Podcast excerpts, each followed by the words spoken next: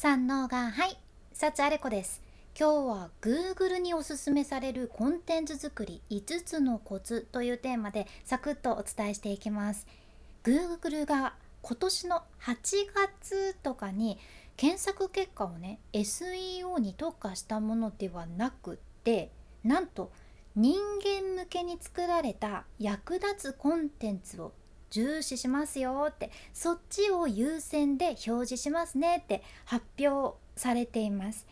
ってことでその海外マーケターのニール・パテルさんもその人間向けに作られた役立つコンテンツを作るのがすごく重要と話されていてまさにそのコンテンツをちゃんと人の役に立つものにするっていう工夫をされているんです。そのための5つのコツっていうのを今日シェアさせていただきます。でこれはブログの記事はもちろんやけど SNS 投稿とか音声配信とかそういった情報発信する上でとても大事なポイントやけん是非参考にされてみてください。まず1つ目が自分が知っていることだけを書くっていうことです。自分が知ってることだけ書く。これちょっとなんか聞いた感じ当たり前じゃないって思われるかもしれんちゃけど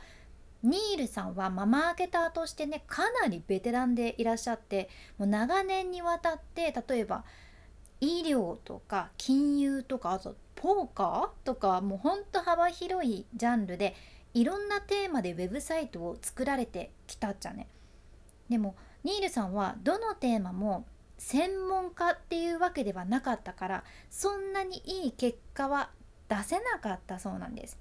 確かに時々その短期的には Google で上位にバーンって表示されたサイトもあったはあったっていうことなんやけど平均的な感じの結果に終わってやはりそれは自分が専門分野ではないっていうのとそのテーマについて本当に理解理解してたわけじゃないのに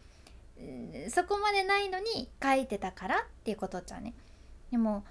こういうのってよくありますよね。まあ、自分が勉強しながら発信してるとなかなか全部が全部理解してないけど発信するっていうのもあると思っちゃうけどちゃんと理解した上で書くっていうのが大事みたいですね。でもニールさんは実際マーケティングにおいてはもう本当に専門家でいらっしゃるけんこのマーケティング分野のコンテンツはねやっぱりうまくいってらっしゃるんです。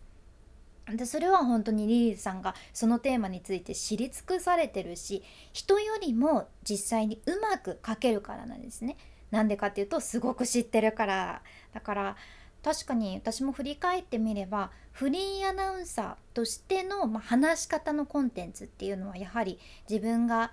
実際に専門で学んできたことだからうまくいったしインスタも実績を出してからインスタのコンテンツっていうのはうまくいっています。から、まあ、ちゃんと理解してないと相手そのユーザーとか読者とかに伝わっちゃうっていうことなんでしょうね。私もポッドキャストで話す時にそこまで理解してないっていう時がちょこちょこあってふわふわしてるはずなので 意識していきたいと思います。で2つ目いきましょう。いろんなテーマのコンテンツをたくさん作らないってことです。テーマは絞りましょうとかね SNS でもよく言われるっちゃけど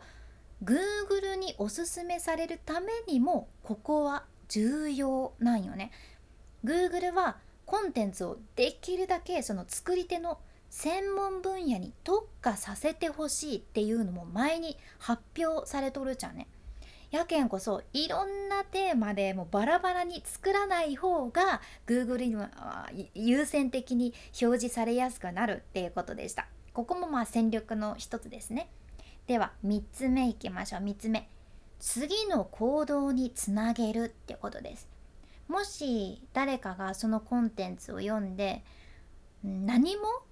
特に収穫がなくて次にまあ何をすればいいのか分かんないってもうこれ読んで終わりっていう状態だったらこのコンテンツはダメっていうことなんですね。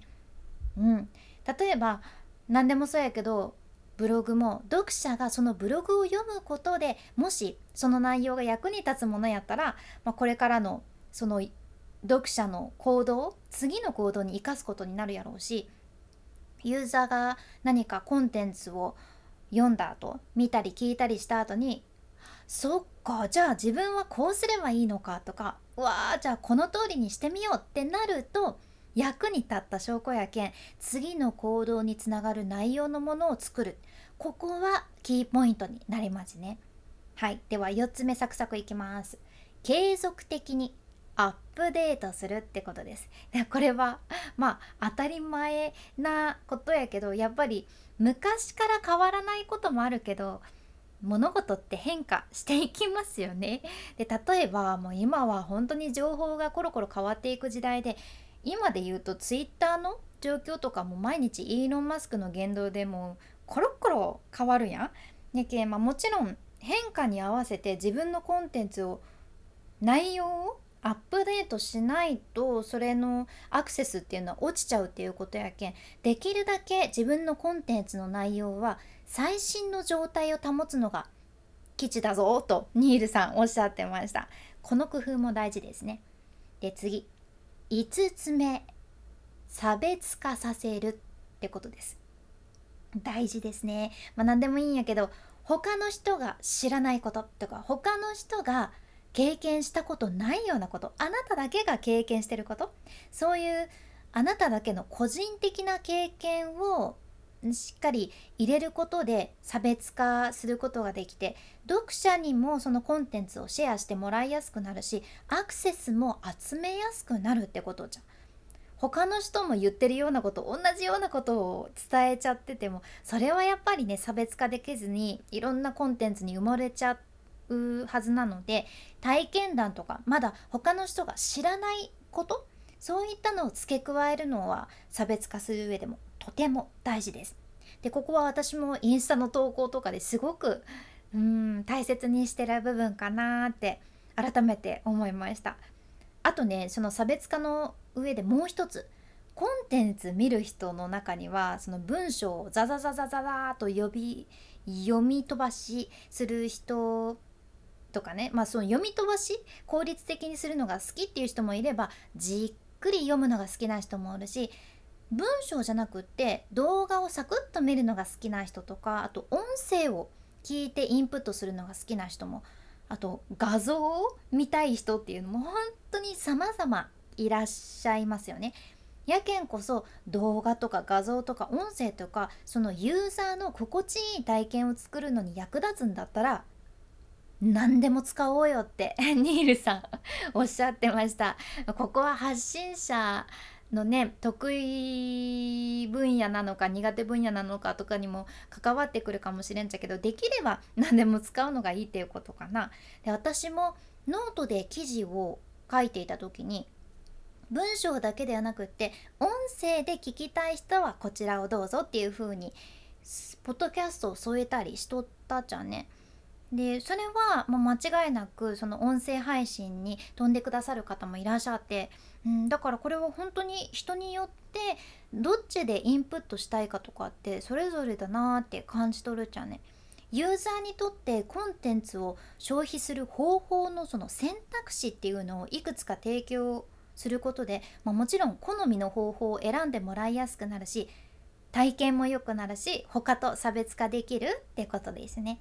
はい、今回は Google におすすめされるコンテンツ作り5つのコツ。1つ目自分が知っていることだけを書く。2つ目いろんなテーマのコンテンツをたくさん作らない。3つ目次の行動につなげる内容にする。で4つ目継続的にアップデートする。5つ目差別化させるっていうことでした。今回の内容もちょっとでも参考になれば嬉しいです。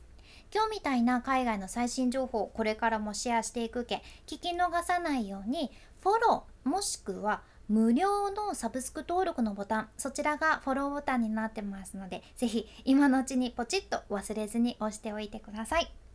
君に幸あれ。ではまた。博多弁の幸あれ子でした。